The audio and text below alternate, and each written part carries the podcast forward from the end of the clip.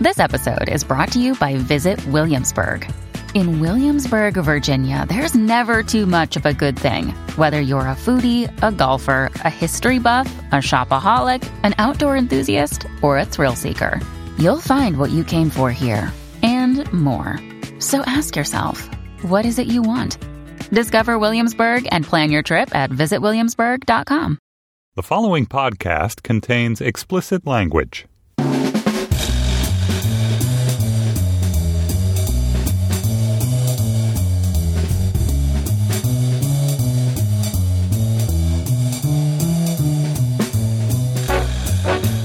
Hello, golden boys and cool girls. This is the Slate Audio Book Club's discussion of Gone Girl, the thriller by Gillian Flynn.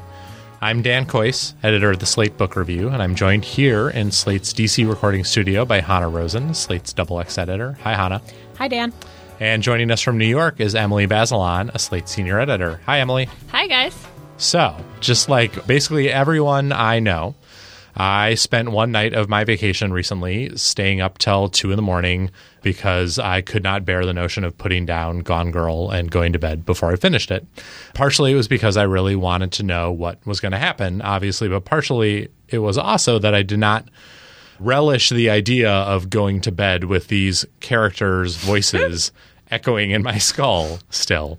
Gone Girl is about Nick and Amy Dunn, who are just about to celebrate their five year wedding anniversary in their home in North Carthage, Missouri, when Amy suddenly disappears one morning. The first half of the book uh, intersperses Nick's account of the days following her disappearance as he searches for her and suspicion settles upon him, with Amy's diary entries from the preceding years of their relationship. And then the second half of the book well, we'll get to that in our discussion, which it should be noted for listeners will contain plenty of spoilers for this extremely spoilable book. Among many other things, Hanna and Emily, Gone Girl is a portrait of a marriage gone seriously, horribly sour. And so, my first question is for both of you, really, but I'll start with Hanna. I ask it with a little bit of hesitancy. Did either of you, while you were reading the book, get so wrapped up in it that you started thinking, oh God, what if my marriage is actually just like a toxic witch's brew of passive aggression and sociopathy? Like, is that us? Well, I did murder my first husband, so it, it rang very true to me. So, yes, yes. I had in mind Adam Ross's novel, Mr. Peanut, and I knew you were going to bring yeah, that because up. I know because Adam and I have had email exchanges about the novel because the book jacket on Mr. Peanut says you know, here's a novel about a guy who did or didn't murder his wife and about, you know, somebody whose wife is in bed. It looks like a portrait of three of the worst marriages you ever saw.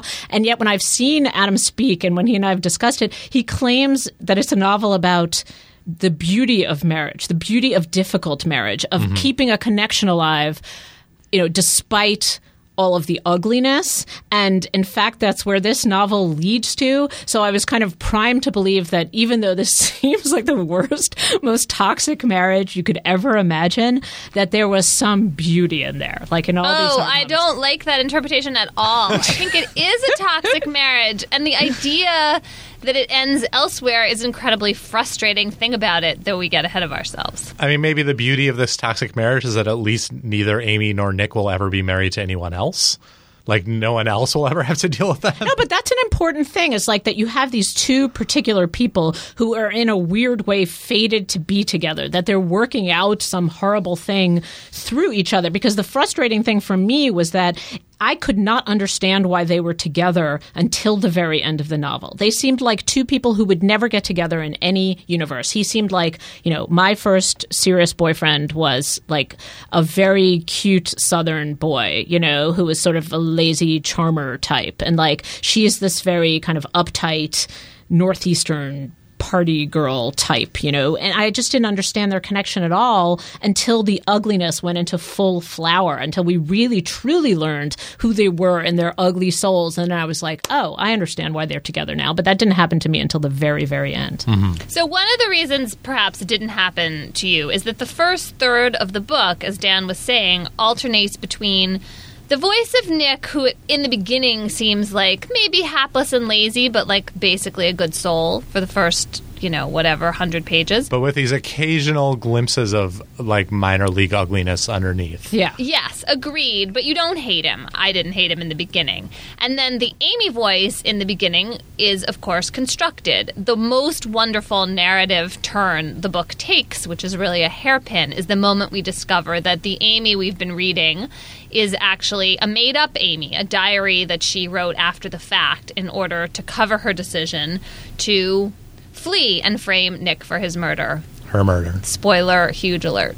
Her murder. Right. And so that's the first huge twist in the novel is that for the first third or half of the book, uh, right up until page 219, we don't know what has happened to Amy. We're as much in the dark as Nick is, or we think maybe a little more in the dark than Nick is, because there's certainly in the back of our mind is this thought that maybe Nick is our unreliable narrator and he actually killed her, but he's not telling us about it. And I would say this is my favorite thing about this book. I think that Gillian Flynn pulls off the fake Amy voice, and then she pulls off the underlying, much more abhorrent real Amy voice later in the book. I'm going to read a little of the real Amy voice because I, I loved both Amy voices. I love the diary that Gillian Flynn constructed, that Amy wrote to fool everyone into thinking this is who she was.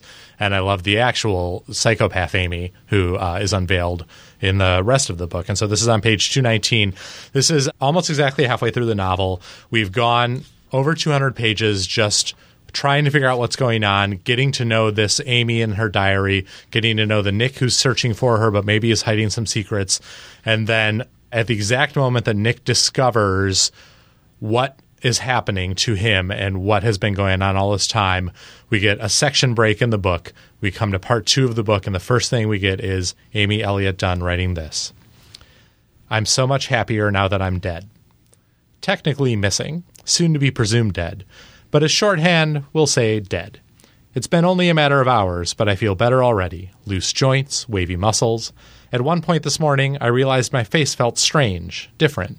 I looked in the rearview mirror dread Carthage, 43 miles behind me, my smug husband lounging around his sticky bar as mayhem dangled on a thin piano wire just above his shitty, oblivious head. And I realized I was smiling. Ha! That's new.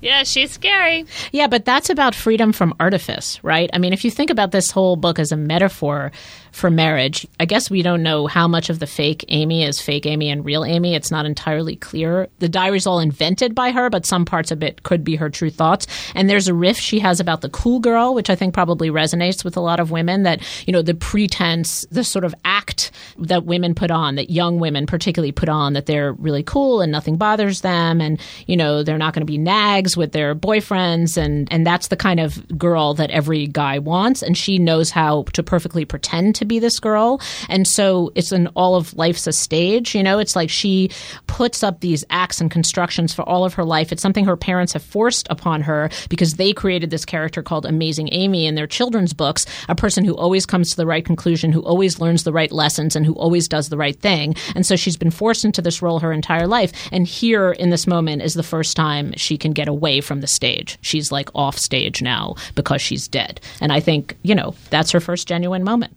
I mean, it's a pretty chilling statement, though, I, for women who do feel that they have been forced by circumstance or whatever to put on this mask, this cool girl mask for some portion of their lives, because there's a direct tie for this Amy between that mask she's putting on and then the greater mask of actual sane person who wouldn't kill people versus sociopath who does actually kill people. Right.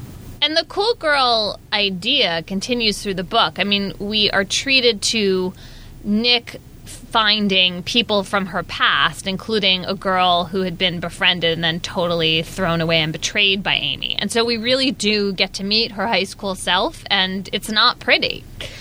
This maybe leads to the thing that has been most curious to me about the reaction to this book how the hell is this a feminist book? Like, why has this been like inspirational to women? Why have women flocked to this book? I mean, she's utterly despicable, this character, right? And her true self is not vastly less despicable. In fact, you know, arguably more despicable since she does murder someone than her fake self. And yet somehow there's been a cry of liberation by women read into this book.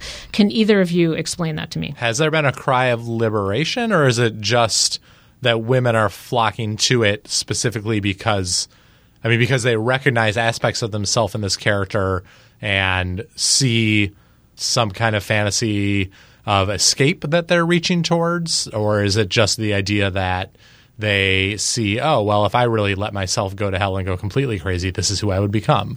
You know, it's funny. I watched Bachelorette, not the TV show, but the movie last night, which is mm. coming out at the end of this week, which is, you know, it's like girl raunch culture, self loathing, drug abusing at its worst. You know, it's like throws in your face the most unlikable female characters. Maybe this is the moment that women's liberation. It's like we reveal ourselves to be as ugly as possible and face it. It's like an end to artifice. It's like an end to being the cool girl, an end to pretense, an end to being what men want us to be. And you will have to look at the ugly truth inside. I was also thinking about Young Adult, the movie starring Charlize Theron that Diablo Yeah. Cody made earlier this year, and it has similar patterns in it where you have this woman who was totally cool in high school and is clinging to that identity and I think there's some glimpses of Amy in there too and yet she's also like able to let all the ugliness hang out in the movie and somehow maybe it's just like the multiplicity of ways to be female that is liberating in there if anything actually is. Yeah, and pop culture has been treating us to a rash of very unlikable female heroines. Kirsten Dunst effectively plays that Charlize Theron character in Bachelorette. They're the same girl in that movie. So this is the moment in which we have ugly, unlikable women. Right. And Hanna, to pull in your book, I mean, there's a total end of men feeling about this book, too, where Nick seems like a much stronger narrator and character than he is Oh yeah. in the end. I mean, he could basically be a character in Yes. the end of Men. I mean, he loses his job. He with it, he loses a great deal of his self regard, and then he and Amy move back to his hometown. She's functionally the breadwinner in that family. You know, I was very unable With unable her trust fund. Yeah. with her trust fund. I was unable to fix my feelings about Nick eh, even after the book was over. So I, I pretty much understood by emotions about Amy. But what were we supposed to think about Nick? That he kind of bumbled his way through life, that he made terrible decisions, that he was not an admirable character because a lot of what we knew from Nick in the beginning of the novel comes through Amy's eyes, right? So we don't have any idea. We know he's had an affair, but we don't know if any of the other stuff about him is true, right? That he stayed out all night, that he missed their anniversaries, that he, you know, failed her at every turn. We we don't know if any of that's true. I right? assumed that most of it was untrue, but based in her feelings about slights that he had dealt her, presumably more minor along the way. But it's unknowable, I guess. I mean, it's because he's unreliable and she's even more unreliable. And so we don't know for sure. But I mean, there is this sense of him as someone who is a little bit at sea in his life and, in fact, way more at sea in his life than he even thinks he is because he doesn't even know his wife the way he thinks he does. Yeah, and for so long in this novel, she's playing the game and he's not, or Right. failing, or three steps behind. I mean, you're like nine tenths of the way through the novel before he wins a move, when he makes that video confessional, before he finally figures out how to do things right. He makes a plea at sincerity, which turns out to be the perfect artificial move at that moment. But it takes him a long time to catch up to her, basically. But when he does, he's obviously very capable of playing the same game. I mean, he he starts from behind. It's the equivalent of like a runner in a race who gives a competitor like a 10 second head start, but still manages to pull even at the end. I mean, Nick can play this game and succeed at it partially because he knows Amy he knows her quirks so well, even though there were parts of her that were forever unknowable to him. And so he's capable in that way. He's not like a fuck up. But isn't that mutual knowledge also a commentary on their beautiful, ugly marriage? I mean, that they know each other so well. I mean, that's the place where they come to at the end. It's like we know each other so well, we couldn't possibly be married to anybody else. Right, but that vision of them and their marriage makes him utterly dislikable. And so that was the point of the book where I started wondering why I was in any way identifying with these characters. And I think one of the really smart ways in which the book is constructed is that you don't lose your shreds of sympathy for Nick until the end. So I was actually fairly, you know, in tune with him through most of the book and it was really only in the last like 50 or 75 pages that I wanted to strangle him as much as I wanted to strangle Amy. And why did you finally lose your sympathy for Nick? Did it have to do with his affair with the college girl, or what was I it that put you know. over the edge? I mean, I think that gets revealed a little earlier. And while you know, I wasn't like excited that he was sleeping with the 23 year old, and the descriptions of it are very bimbo like. You feel like, okay, he's being totally misunderstood and mistreated in his marriage, and his wife is refusing to have sex with him, and you can kind of see it. So, you know, she, Amy, you know, Dan, you read the part that shows that she's still alive. She goes and basically hides out for a while and disappears. And Nick's smart move that you guys were referring to earlier is his appearance on television in where he makes an effort to woo her back and he tries to undo all of the slights that she imputes to him in their marriage by imploring her to come home, not saying that explicitly because he can't let on that he thinks she's alive, but by talking about how much he loves her in this way that comes off as sincere and that she believes, and that leads her back to him. And that was all canny, and I, you know, gave him credit for it. But then she returns, and I desperately wanted him to get away from her, and I did not like the idea that they were going to be, you know, fatally welded together. and, you know, in the end, that is. I don't know. What did you guys think about that choice that he made? Did you see it as a choice? It never really was a choice. I mean, then she does the classic female move of he's always one foot out the door until the pregnancy, basically. Right. You know, it's like another clever move. Like you, you're not really sure what's going to happen, and then you get this kind of burst at the end where she has saved his sperm because he's going to leave her, right? He's Right. going to leave her until I mean, she he's- forces a And he writes a book about her called Psycho Bitch, which Right. I wanted him to publish. Right. Wow, what if your husband wrote a book about you called Psycho Bitch? Would that be the end? You definitely want to get pregnant to trap him into but- Yeah, exactly. So I, I have a question about that pregnant ending. Is that like mechanically feasible for her to pull that off that fast if she's had issues conceiving before and she's essentially like taking care of it herself? I mean, has a total deus ex machina feel about it. Right. They've previously in their marriage tried to get pregnant. She froze his sperm. He thought that the um, vials were destroyed. Lo and behold, it turns out that she saved them, and then without telling him, she goes and shoots herself up. And you have to believe that she can get instantly pregnant from that. Unlikely, but there's lots of implausible turns in this book, right? Yeah, I guess that's not, not among even really among the top five most implausible things. But to me, it was one of the more infuriating ones because, you know, he is this character who's always longed for children. And so once she has his future daughter or son to hold over him, he has to destroy the Psycho Bitch manuscript and stay with her forever and rub her feet and stay in this marriage. And I wanted him to turn out to be a different person who could bust on out of it. Did you guys feel that way? Well, no? you know, I the important thing about the sperm saving to me was that it was your data point showing that this dynamic between them and their personalities existed even before the curdling happened in the marriage and before he had his affair. And so she was always this person who was scheming around him, lying, not telling him things, and he was just kind of sincerely bumbling his way through their marriage. That they had forever been these two people because she had to have saved the sperm like very early on when they were still in their happy phase. And so it to me it just confirmed this fated for each other feel because they were always that way. They became that way in a kind of outlandish murderous phase and then they settled into that way again as parents. I guess my feeling about the ending was that I too found it a little bit dissatisfying in that it seemed a little bit convenient that she was able to pull off this amazing feat of self biology. And Self biology. and that virgin birth. Right. And it was frustrating to me, as you say, Emily, that he turned out to be the kind of guy who could be manipulated this way. But at the same time, I would be hard pressed to come up with some alternate ending that would be more satisfying, you know? Because I don't actually think he's that guy.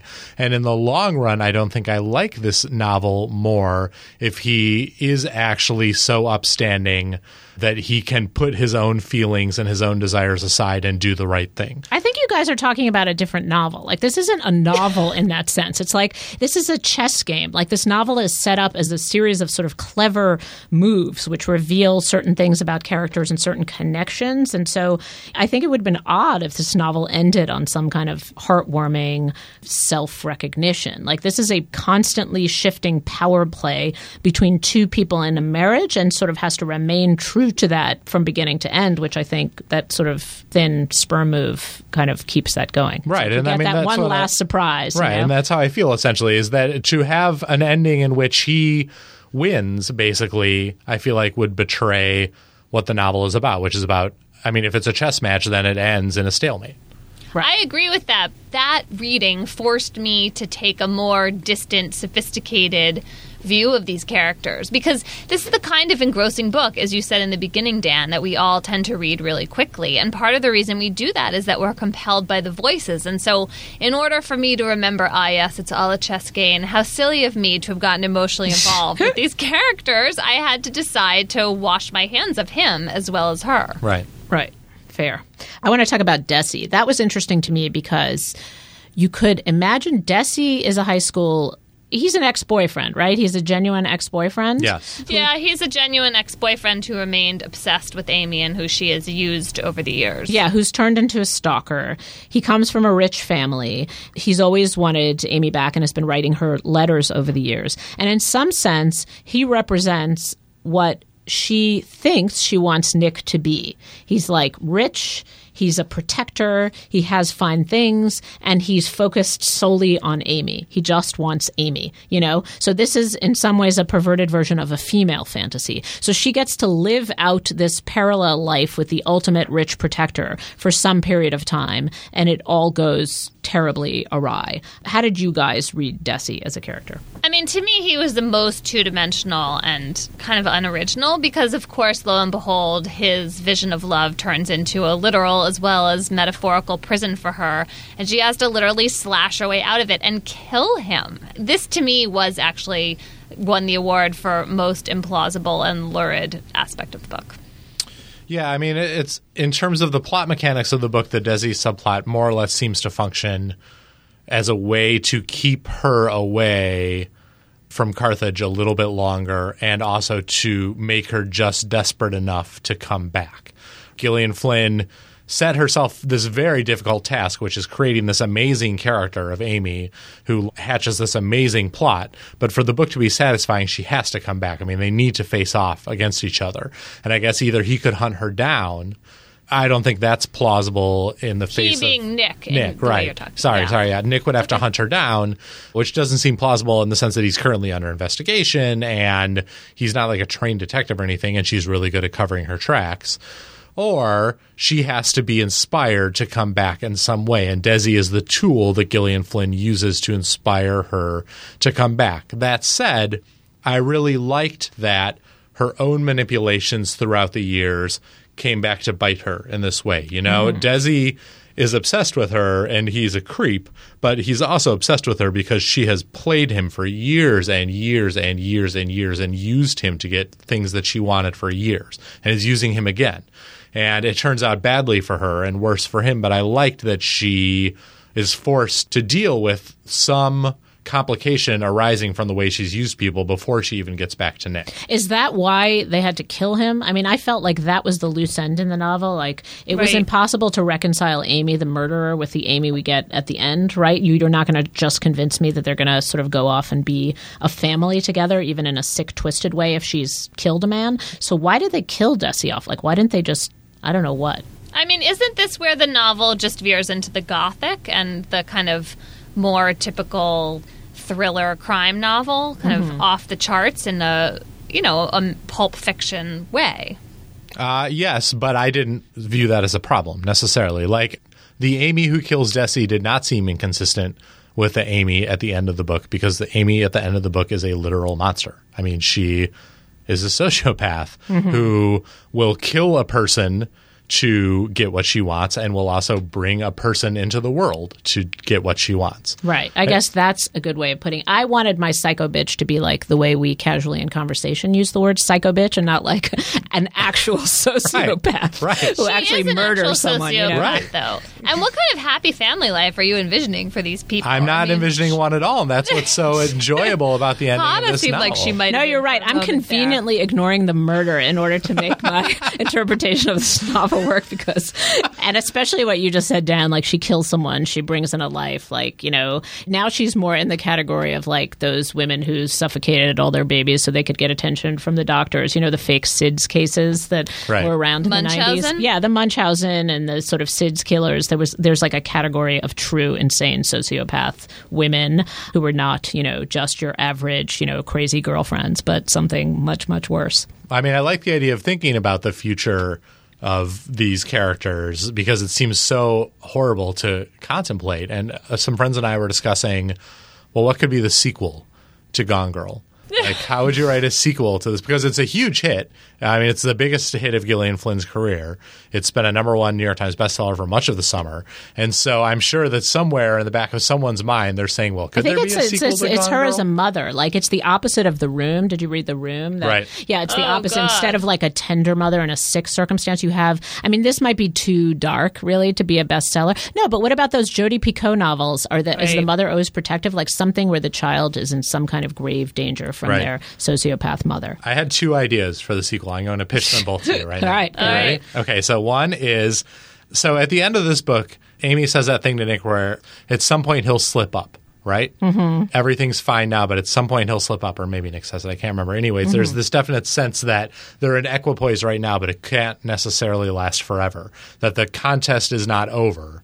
So that's just a repeat. Like some Right. new thing happens. But and so, so the first idea is it's set for the sequel. It's set 20 years from now, and it's um, the kid, Nick and Amy's kid. She's now 19 years old, or he's now 19 years old. I, I think of her as a girl for some reason, and she's investigating the mysterious disappearance of her father 15 years ago, Uh-huh. which her mother has always been so broken up over. But she's starting to get the sense from her auntie Go that things were not exactly what they seemed between her father and her mother, and she's trying to unravel the mystery. So that's one. That's pretty good. But the other is even better, and it continues the meta tradition of the second half of Gone Girl. It's set in the present day, and it reveals that Amy is in fact still missing, and that Nick is the best-selling author of a novel called Gone Girl, which is in fact the manuscript of Psycho Bitch, retitled to be made more palatable for a nonfiction audience. And then everyone needs to unravel what actually happened to Amy and untie the, all the metafictions of Gone Girl by Gillian Flynn slash Nick.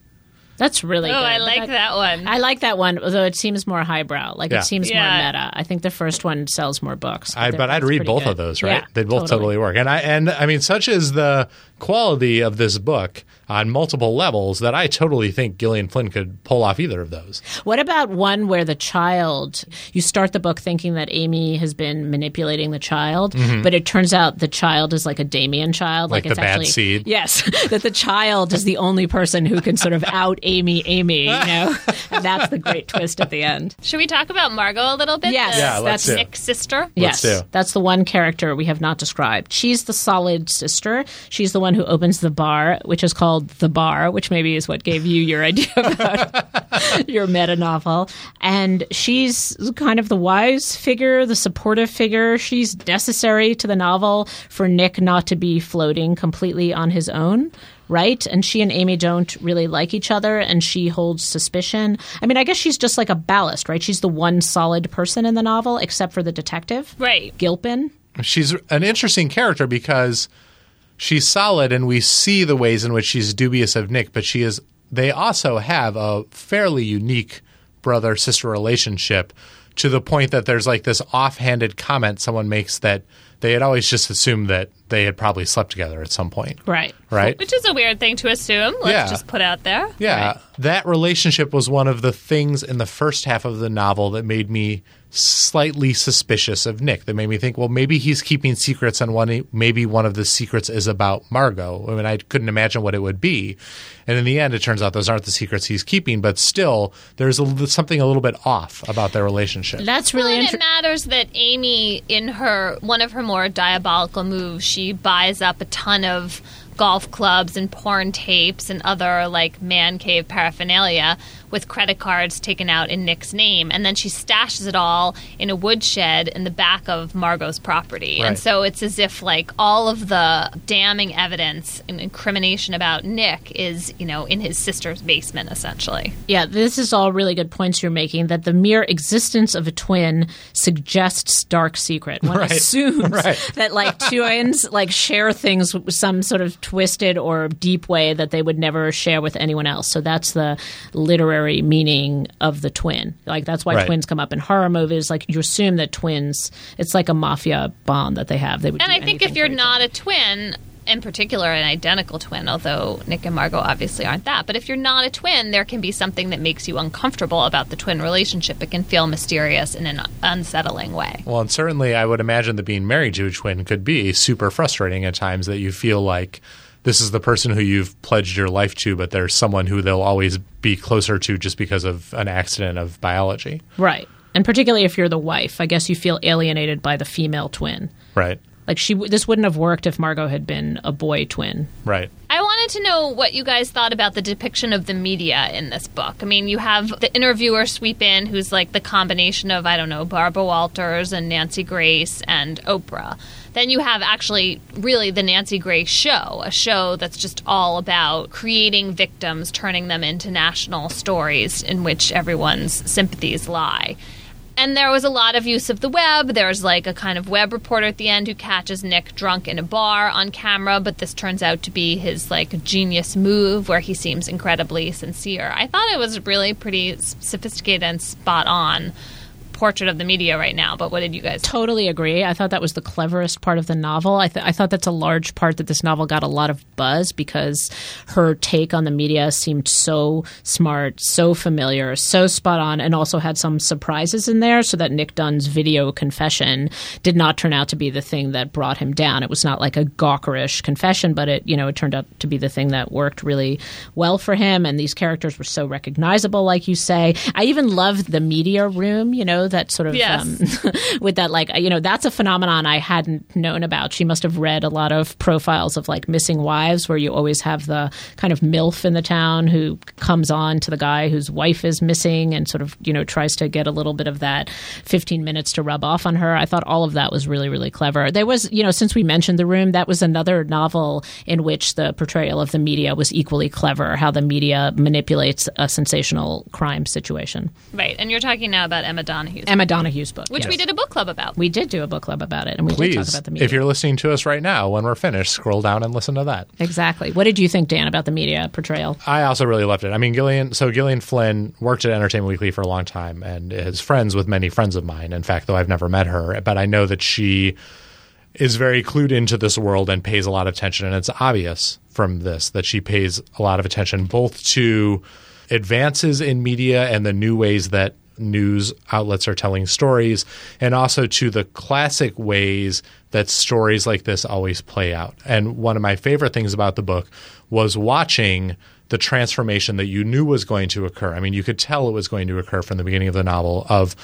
Nick from sympathetic husband whose wife has disappeared to object of suspicion who seems like he's smiling at weird times in mm-hmm. interviews to hated villain who everyone can't stand because everyone knows he killed his wife even if we can't prove it. I mm-hmm. loved watching that unfold and it, I mean it gave me the creeps and it made me so unhappy because it was so plausible how something like that could happen to someone and would happen to someone. And to admit fully I feel like I am a somewhat Nickian kind of guy in that mm-hmm. I also just basically let shit happen and I'm not like I'm not that worried and I coast a lot on I mean I don't have his good looks but I certainly coast on personality as much as he does. But like if my wife disappeared tomorrow I would look like such an asshole on TV. I mean, it would be so easy for people to think that I was obviously the guy who killed her. That seeing that all play out to him was like chilling and amazing and great and to, like totally fascinating. I have to say, the smile at weird moments was my favorite thing because Yeah. there is a way in which, you know, we do this all the time. Like, oh, that guy looks totally guilty or whatever. That's just what we do as a culture. And so the idea that the thing that you think is making you the most lovable in the public eye is actually the sort of personality tick that undoes you is Right. very disturbing. Right. And that the things that make Nick charming one on one turn extremely unsympathetic when they're broadcast to an audience that is already a little bit suspicious of him. Right, in this particular context. Right. So, one of the questions I got in recommending or not recommending this novel, in which my husband David and I have a disagreement, is whether it's unpleasant experience to read this novel, you know, whether it ruins your beach vacation, whether the characters are so unpleasant that you wouldn't necessarily recommend this to someone because it's unrelaxing and stressful. And as you said, I read this on vacation. I had the same experience of not wanting to close the book and go immediately to sleep. Right. So, you know, I had to like take a little walk around the house or sort of make myself do something else before I went to sleep.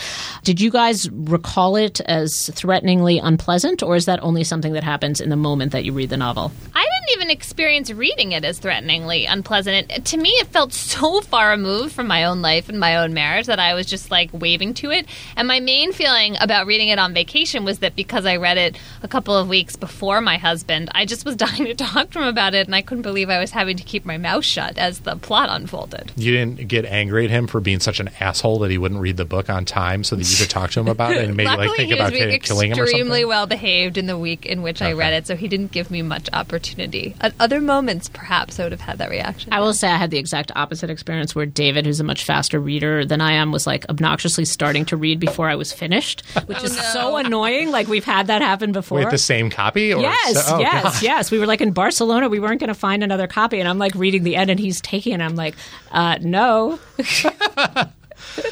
I, to answer your question, Hanna, I found the book pleasantly unpleasant to Uh-huh. read, which Yes. is to say it stressed me out.